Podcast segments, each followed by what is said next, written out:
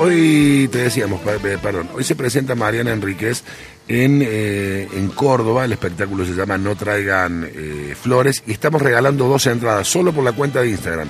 Eh, no, no gasten eh, mensajito de WhatsApp, eh, tienen que buscar la publicación en nuestra cuenta de Instagram y solamente se pueden anotar ahí. Vamos a regalar dos entradas eh, cuando termine el programa para que puedan ir hoy y cotizan mucho. Y ahí la voy a saludar porque vine más temprano hoy a Eugenia Almeida. ¿Cómo estás, Eugenia, querida? Buen día. Yo muy feliz, muy feliz porque realmente la expectativa que hay con respecto a esta noche es enorme en este no sé cómo llamarlo, en este evento que se va a producir a las 8 de la noche y que tiene un poco de todo. Tiene lecturas, eh, propias y ajenas, tiene comentarios sobre esas lecturas, hay también eh, ilustraciones en vivo con arena, hay fan art, hay música, estamos todos muy ansiosos de que sean las 8 de la noche. Eh, digo, para aquel que no sabe quién es Mariana Enriquez, de qué va, si tuvieras que hacer rápidamente una presentación, una pequeña semblanza, si bien nosotros hemos hablado y desde hace mucho tiempo de ella, pero seguramente habrá gente que quiere saber un poco de qué se trata. Bueno, aquellos que no, no tengan presente quién es, los envidio un poco porque los espera un universo extraordinario. Mariana Enríquez es una de las escritoras contemporáneas más importantes en nuestra lengua, es reconocida en todo el mundo, ha venido trabajando el terror, el gótico, tiene un trabajo muy impresionante como periodista, de hecho en el suplemento Radar, pero en muchas otras publicaciones es muy interesante. Tengo acá sobre la mesa su libro El otro lado, que recopila justamente esos trabajos premios, reconocimientos, no les voy a decir porque estaríamos un rato largo. Eh, el último libro que se ha publicado es este que acabo de mencionarles, que es una recopilación de su trabajo periodístico. Acá te lo muestro, ah, que veo que estás cogoteando. Eh, te lo muestro. Voy a subrayar. No, no, no. Muerta me lo vas a me queda abajo el brazo. no. Eh, y por supuesto, la, su novela. Está sobrevalorada. Cállese. Eh, su última novela publicada, Nuestra parte de la noche, que ganó el premio Herralde de novela y ha sido traducida a 500 lenguas, una novela que les recomendamos mucho, pero también sus libros de cuentos, Los peligros de fumar en la cama, Las cosas que perdimos en el fuego. Eh, si no la tienen presente o no la han leído, ya, porque realmente les va a volar la cabeza. Bien. Entonces, eh, la vamos a presentar. Mira, después de esta presentación que, te, eh, hizo Almeida, eh, no queda mucho para, para, agregar, pero sí la tenemos en línea a Mariana Enríquez, que está aquí en Córdoba. Mariana, ¿cómo te va? Buen día. Hola, ¿qué tal? ¿Cómo estás? Buen día. Bueno, bien, muy bien. Aquí muy felices de, de, que te hayas hecho, que hayas podido hacerte un ratito para, para charlar con nosotros un poco sobre lo de esta noche eh, y un poco de lo que quieras, eh, pero en principio yo lo primero que quería preguntarte, estábamos anticipando todas las cosas que va a haber en No Traigan Flores y, hay una distancia como muy grande entre las presentaciones eh, tradicionales a las que estamos acostumbrados de escritores y escritoras y tiene un lugar muy importante el fan acá y vos misma has sido eh, fan y sos fan de diferentes cosas. ¿Cómo estás sintiendo este encuentro tan, tan particular con los lectores? A mí me encanta. Em, en principio nosotros cuando pensamos con los productores no traigan flores no sabíamos, por supuesto nunca se sabe desde antes si algo va a funcionar o no. Teníamos toda la intuición, toda la intuición de que había un público ahí que leía con mucha intensidad y que tenía ganas de escuchar esos textos, de que yo se los contara, pues les cuento el backstage de los textos, además, ¿no? De verme, de poder charlar conmigo, como otra instancia. Em, y funcionó, espero, espero, ojalá funcione también acá, pero eh, hay algo, digamos, de, de, esos lectores que muchísimos son más jóvenes, sobre todo los que más se acercan, pero no todos, hay como que, mm, que leen así de, una manera muy muy intensa. No es tan común que pase con, con la literatura. Yo realmente no creo estar haciendo una, una literatura muy accesible, como decirte. Ayer me contaban, sí Sí, no, no, no, de ninguna manera estoy diciendo que es experimental o, demasiado libresca, quiero decir, pero, pero es bastante referenciada eh, literariamente y bastante compleja y, Y, sobre todo eso es, una literatura que puede ser un poco chocante, porque cuando entran los elementos de terror bastante desagradables, puede ser muy desagradable y es a propósito eso, porque estoy tratando de reflejar horrores reales de la ficción. Pero vos sabés que me comentaban ayer cuando te dieron el premio Cultura 2023 de la Universidad Nacional de Córdoba, me comentaba la, decana de, comunicación que la media eran todos pibes realmente, de lo que ha venido a verte solamente para acompañar, porque iba a ser nada más eh, que la entrega eh, del premio como un dato significativo y, por la positiva. Che, mirá qué bueno como estos pibes siguen a la Enríquez. Sí, joven jóvenes lectores o sea, de, universidad y también más chicos. Había algunos de secundaria que se habían ahí medio colado. Bien. Em, y después me quedé firmando y charlando con ellos y estuvo buenísimo, porque estaba buenísimo las cosas que le interesan y, que quieren saber. Yo creo que hay, si uno puede, y es depende de la relación que el escritor tenga con los lectores, ¿no? Y que la literatura no, la literatura es muy solitaria para concebir y luego también para leer, ¿no? Entonces hacer como estas instancias que son un poco comunitarias y, que tienen el espectáculo un poco como guiño y como regalo, no como decirte, bueno, te los presento de esta manera, eh, me parece que si se puede hacer es interesante, es como una vuelta medio sofisticada de la oralidad en un punto. Y, y, a mí eso me, me eh, digamos, me, me, divierte también, me estimula, o sea, no, no, no lo siento como un lugar solemne del escritor Solén Bronce, ¿no? O sea, lo, lo, siento como, un, como un lugar donde podemos hacerlo, para mí lo que tiene que hacer la, literatura, que le tiene que hacer pensar y en algún punto se tiene que divertir también. Divertir en el sentido no que ja, ja, ja, me río, sino hacerte pasar el tiempo, acompañarte, digamos, todo eso que te genera adrenalina. Yo pensaba así, digo, más de una vez he leído de, tu afición por, por, algunas bandas, por algunos eh, artistas, por ser parte eh, de eso que ocurre a veces en el escenario o en el backstage y, y, contar sobre giras. Me, o no sé, me parece, te lo pregunto, estar arriba del escenario tiene algo también de que ese momento en que el músico se cuelga la viola y dice, bueno, acá estoy yo y ahí están ustedes ahí abajo. No sé, pero hay algo que, ¿sabes? Que yo eh, como, como mis libros los tradujeron mucho y, y, mm, los tuve que acompañar en, en, no sé si en giras, pero en festivales internacionales y eso, me acostumbré un poco al, escenario en diferentes situaciones. Como por darte un ejemplo, yo tengo que estar en, en, no sé, presentando el libro en, en, Inglaterra. En Inglaterra yo publico una editorial muy linda, pero que es una editorial independiente. Con lo cual, si tengo que hacer una gira por Inglaterra, la hacemos todas en tren ¿no? Y mm, vamos, una ciudad por día, porque eso es lo que les alcanza, digamos, no pueden tenerte tres días en un... Y, y entonces nada, nos fuimos al tren corriendo, hacemos la conexión corriendo, yo iba con mi con mi jefa de prensa que estaba embarazada de ocho meses, una locura. Terminamos sentadas al lado del baño, ¿entendés? Y después hacía un, en un espacio que me habían conseguido una cripta, el otro en Edimburgo era un no sé qué, una, una, iglesia, el otro era una, una librería como más normal, en fin, esto. Mariana, era como muy, muy rock. Pero después me voy a, a, Polonia y en Polonia no saben lo que es la Argentina. No saben lo que es la Argentina. O sea, no es que no saben, no es que no saben, no saben lo que es la Argentina. La Argentina, qué sé yo, el, eh, el Papa, porque lo odian, porque lo quieren a Juan Pablo. Entonces, eh, vos tenés que empezar desde otro lado, con un traductor, con gente que no habla tu idioma. Nada que ver con esto de andar corriendo, tipo, eh, eh, divirtiéndote por Inglaterra, ¿entendés? O sea, entonces te acostumbras a diferentes situaciones que hacen que, que hacer una performance, digamos, con tus textos y que sé yo, te resulte un poco más natural, quiero decir. O sea, yo no, no lo siento muy, muy diferente digamos, a estar esto ante un público noruego con Samantha Schweblin, tratando de explicarle a dos por qué lo que hacíamos era distinto, digamos. Claro.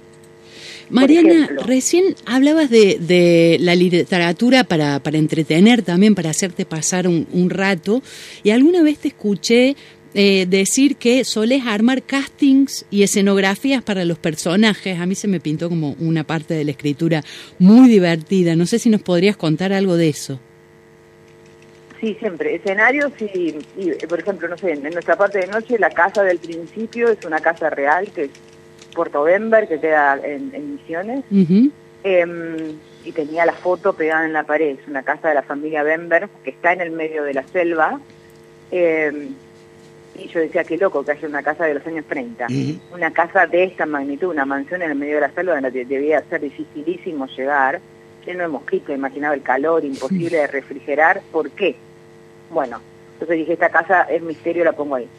Para todas las partes que son más surrealistas, de cuando tienen como estos momentos eh, esotéricos que pasan a, ese lugar que se llama El Otro Lado, hice pinturas de Alfred Kubin, a mí me gustan mucho los, los este sobre todo los, los, dibujantes de entreguerras en, en, europeos, porque me, parece que ahí hay como una cantera de dibujo de horror muy importante. Entonces tenía todo pegado al Alfred Kubin. Después para los, este, para los, este, o sea, ay, ¿cómo se llama el pintor de la guerra del Paraguay? También para darme el, de, el del, bueno, no me sale, el del nuestro, quiero decir, ¿no? Cándido, ¿no? Cándido López, sí. Cándido López. Usaba Cándido López para que, tiene como esa visión panorámica, incluso para imaginarme algunas escenas violentas. Yo uso, mucho escena pictórica. Y después los actores. O sea, usaba los actores, digo yo, como si fuese una película.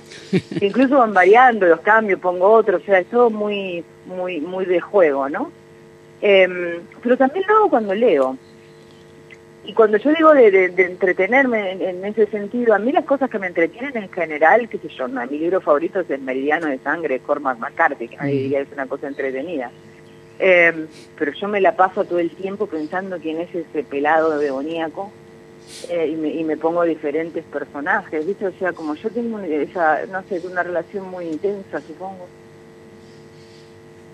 Eh, otra pregunta más, me quedé con esto que mencionabas de misiones y los lugares reales y recién lo que le contabas a César de bueno de, cómo ir viajando por distintos países implica también entrar como en una en un código de, performance y sé que charlas mucho con tus lectores. El miedo cambia de lugar a lugar, o sea, cuando charlas con tus lectores, la gente, no sé, en Inglaterra, en Polonia, ¿tiene miedo a otras cosas? Sí, sí, es, muy, es muy diferente y tiene otra concepción también de la literatura de terror. En, países anglosajones lo que ocurre es que hay una tradición y hay una, una contemporaneidad de la literatura de terror. O sea, no se terminó en Stephen King. Más allá de que tienen que la lengua, la, lengua inglesa tiene el escritor más importante del género vivo, digamos, ¿no? Tiene a Dickens, el género vivo. Y después hay, después de eso, de los años 70, que él es como el, el que lleva el terror a la realidad, o sea, lo saca del cosmos y de la mente, tipo Paul Lovecraft, y te lo pone en tu casa.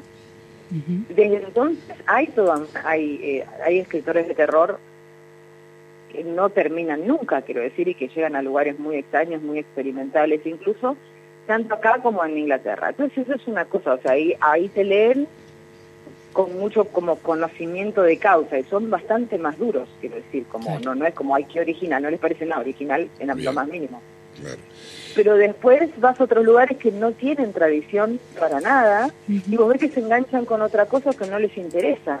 En Polonia, por ejemplo, que es un país que es muy duro con la cuestión legislativa y, y tal, se enganchaban con eso, no con la entrevista pública, porque no me hablaban de eso porque les daba o sea, no, no, no querían hacerse visibles durante la entrevista, pero después venían a la firma y me decían, ¿por qué elegiste personajes queer? ¿Vos sos queer? ¿Viste? Es como una cosa de secreto.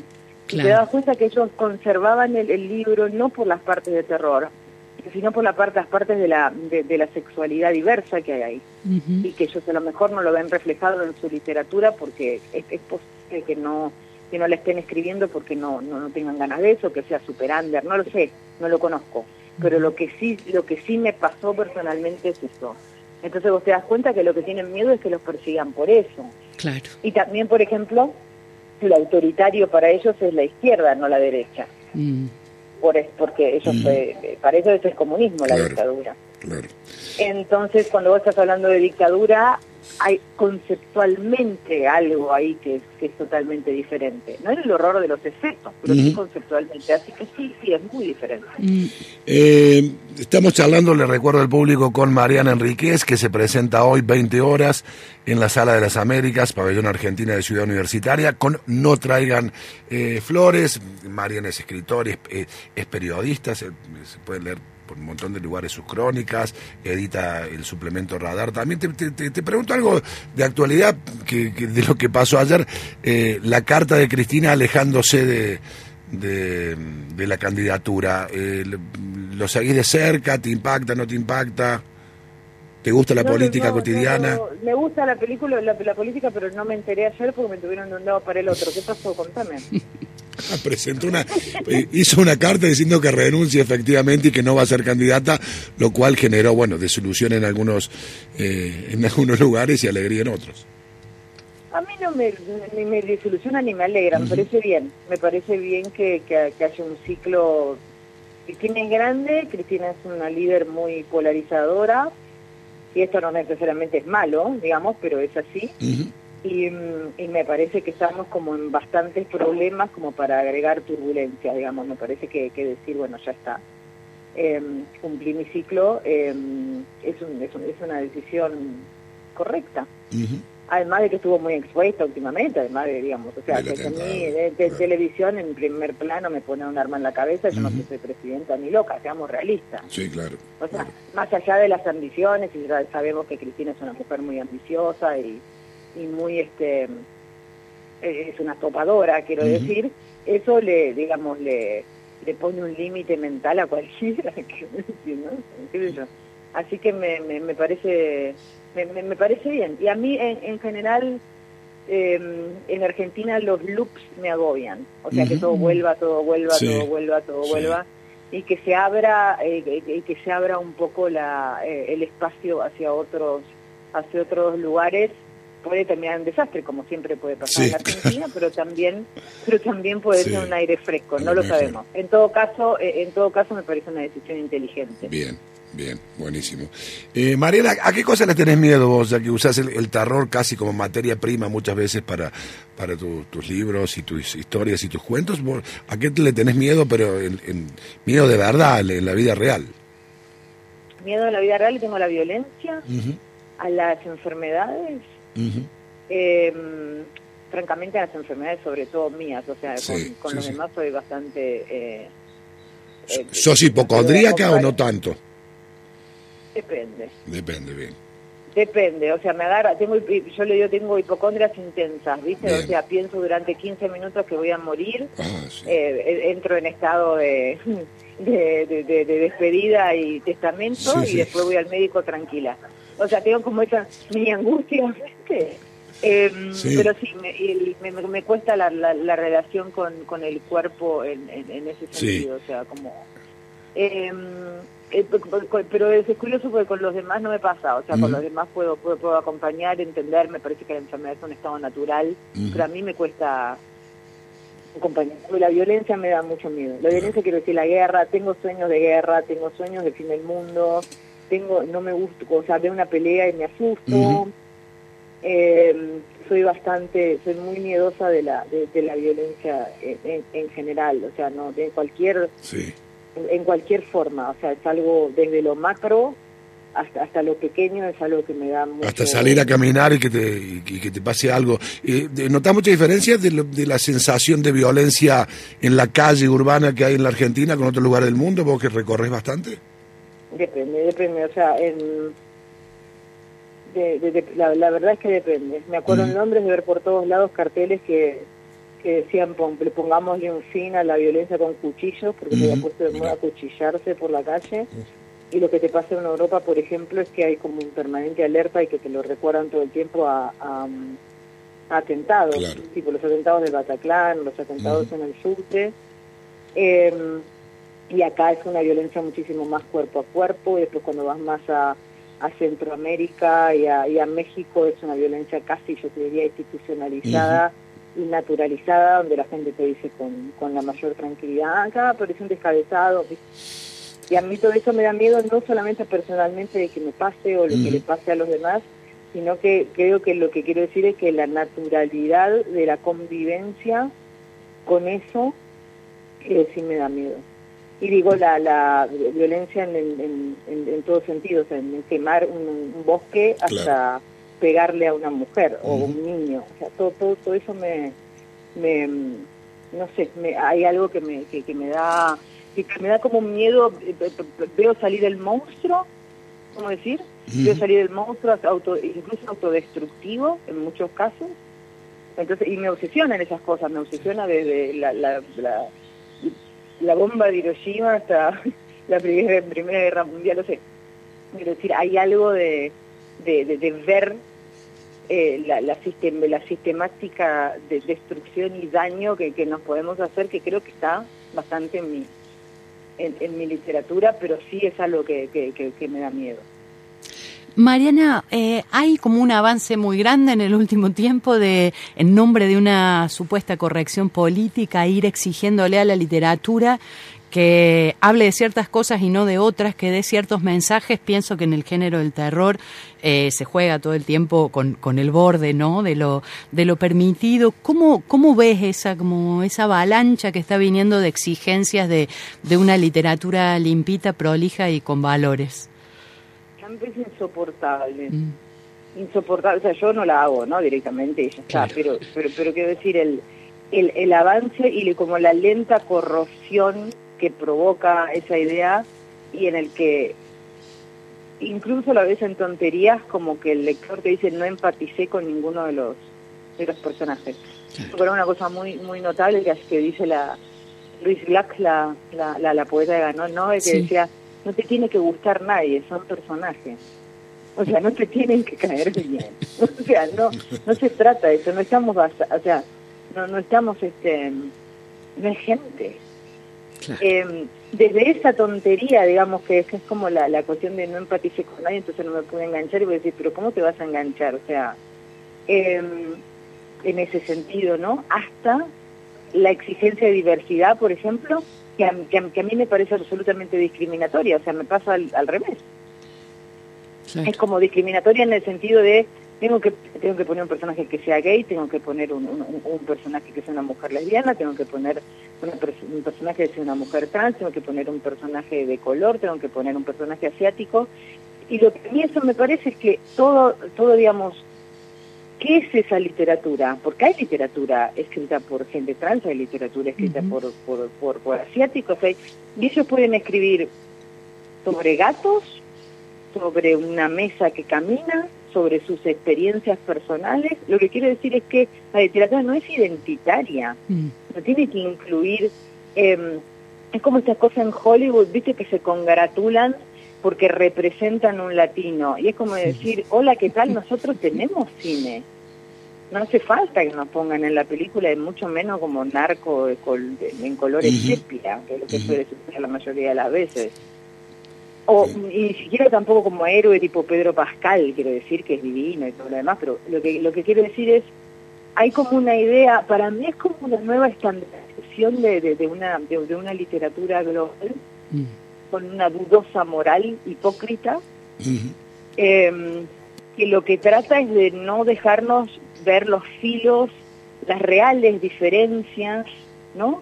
como, como borrar la historia, quiero decir, ¿no? Es como, como toda esta cosa además del trigger que usan mucho los gringos, que es este la cuestión de no poner algo ofensivo porque a la persona le puede molestar o le puede molestar en su historia. Lo hablaba hace poco en una en una en un festival con, con un gran escritor contemporáneo norteamericano que se llama Colson Whitehead, que escribió una gran novela sobre la esclavitud. Me hicieron una serie que es buenísima, se llama The Underground Railroad, que no vio nadie. Y me decía, lo que pasó fue que en el primer capítulo hay un, em, eh, eh, eh, básicamente los dueños de una plantación queman a, un esclavo negro que se que se escapó. Y a partir de ahí la gente que lo estaba viendo decía, no, esto no se puede ver, es demasiado fuerte para la gente y qué sé yo. Y Colson me decía, es la esclavitud, nos quemaban, digamos. Silenciar eso es silenciar nuestra historia y no y usar que nos ofende no es una categoría. La ofensa no es una categoría. A mí me, a mí me ofende, eh, no sé, ciertas músicas feas, ¿viste? Pero no se voy a impedir a nadie que las haga, digamos, ¿no? no eh, lo que quiero decir es, eh, el sentimiento no es una, una categoría, nunca fue una categoría aplicable al arte. El, digamos, el me ofende me perturba. Y además mi generación es lo que buscaba también. Entonces yo en ese sentido me siento muy fuera de lugar porque eh, nosotros, eh, muy punks, cuando, cuando éramos chicos era cuanto más oscuro mejor. Claro. Hablando de eso... nos interesaba eso. Sí, claro. Eh, digo, yo por ejemplo, apenas empecé a leer algunas cosas tuyas, como las cosas que perdimos en el fuego, vi, ahí conocí tu, tu afición por la música, que te gustaba Nick Cave, The Cure, y yo digo, la, verdad que eso me, gustaba tanto como lo que leía de tus libros, ¿no? Alguien que le gusta The Cure y, Nick Cave, yo me sentía representado generacionalmente y por los consumos culturales que había tenido en mi... Eh, en mi, en mi juventud, eh, digo, ¿cómo, ¿cómo te sirvió la música? O cómo muchas veces yo siento, al menos cuando te, te leo, que cosas que tienen que ver con tus consumos musicales están volcadas ahí, están puestas ahí, aunque no siempre los nombres de manera explícita. Sí, yo escribo con música, la música es lo que creo que me gusta más que la literatura. Em, y para mí es fundamental, no tanto como, como, como ritmo, sino para ambiente. Yo creo que para la para, para escribir literatura a veces tenés que llegar a un lugar que es muy difícil de explicar. Eh, eh, eh, para quien no, no está en una disciplina artística donde tenés que, llegar a un, lugar que yo le llamo de dictado, vos ves un pintor que pinta y decís, pero ¿cómo está? ¿De dónde sale esta figura? O sea, ¿cómo, ¿por qué elige este color y no el otro? ¿Viste? Como que hay una cosa intuitiva en literatura, es lo mismo, hay momentos que vos lo ves al escritor y parece que le están dictando, es muy raro. Y así muchas cosas y para llegar a ese momento que no tiene nada que ver con la inspiración, sino que tiene que ver con una especie de plató, digamos, donde, ocurre el, fenómeno, digamos, creativo, em, que después, a lo mejor lo ves al otro día, es una porquería, no estoy diciendo que ese es el momento del genio, ¿eh? No, es el momento de la de poner segunda en el auto, quiero decir. Eh, a mí me hace falta la música, es mi eh, hay, gente que, que, no le hace falta nada y hay, hay, gente que lo logra con otras cosas o que incluso lo logra leyendo. Eh, yo eh, lo, logro con, con, con, la música y también en la vida personal. Es decir, o sea, yo voy a un show y es un muy buen show y me reconcilio con la vida. O sea, entro, estoy, odio todo, quiero, digamos, el, el exterminio y llego ahí y escucho una buena canción y digo, bueno, todo valió la pena por esto, ¿no? Porque existe esto. ¿Y tocas algún instrumento, algo, no? ¿Está relacionado con la música de ese lugar, no? Lo intenté. Sí, lo intenté cuando era muy chica, no, no, no, soy, pero no, no, no tengo coordinación ambidiestra. Entonces, digamos, no, lo que hace una mano, la otra no, todos los instrumentos exigen las la, dos. La tenés para escribir, no para tocar instrumentos. Claro, ¿qué va a hacer? Cada cual. Mariana, eh, hay un libro precioso que no, no mencioné yo eh, mientras charlábamos, que a mí me gusta mucho tuyo, La hermana menor, un retrato de Silvina Ocampo. Y bueno, ya para, para cerrar la charla, para liberarte, que tenés muchísimas cosas por delante hoy, quería preguntarte si tenés, no sé si en cartera, pero ganas, si te gustaría hacer algún otro libro en esta tónica sobre alguna otra persona. Ganas no sé si tengo porque tengo muchos proyectos como, como de ficción y de no ficción también que van por otro lado. Pero si me ofrecieran hacer uno de Manuel Puig, lo haría. ¡Wow! Bueno, no quiero perturbar tus ganas, pero digo, esto queda grabado. Eh, editores, Enriquez le gustaría escribir algo sobre Manuel Puig, sería alucinante ese cruce. Mariana, muchísimas gracias. Sabemos que la agenda es muy apretada, que te estás preparando, como muchos de nosotros, para, para esta noche, a las 8 de la noche, en la Sala de las Américas. Eh, nada, agradecerte muchísimo desde acá que hayas charlado con nosotros. Gracias a ustedes, un, un placer. Discúlpame. Espero verte, espero verlos esta noche ambos. Dale, claro que sí. ¿Te parece eh, que cerremos con una canción de Nick Cave? ¿Te gusta Henry Lee? Gracias. Por supuesto, me gusta todo. Dale, gracias. para mí, en mis ojos no puedo hacer nada Bien, excelente. gracias. Un abrazo, hasta luego. Gracias. Bueno, ahí estaba Mariana Enríquez, que se presenta esta noche, no traigan flores, podés conseguirle las, en las anticipadas en alpogo.com. Eh, gracias a Almeida, que vino más temprano hoy de lo, eh, de lo habitual, y que esta noche también estará eh, allí eh, viéndola. No puedo más que decirles, vayan esta noche, porque va a ser un evento de esos únicos, así que vayan, vayan.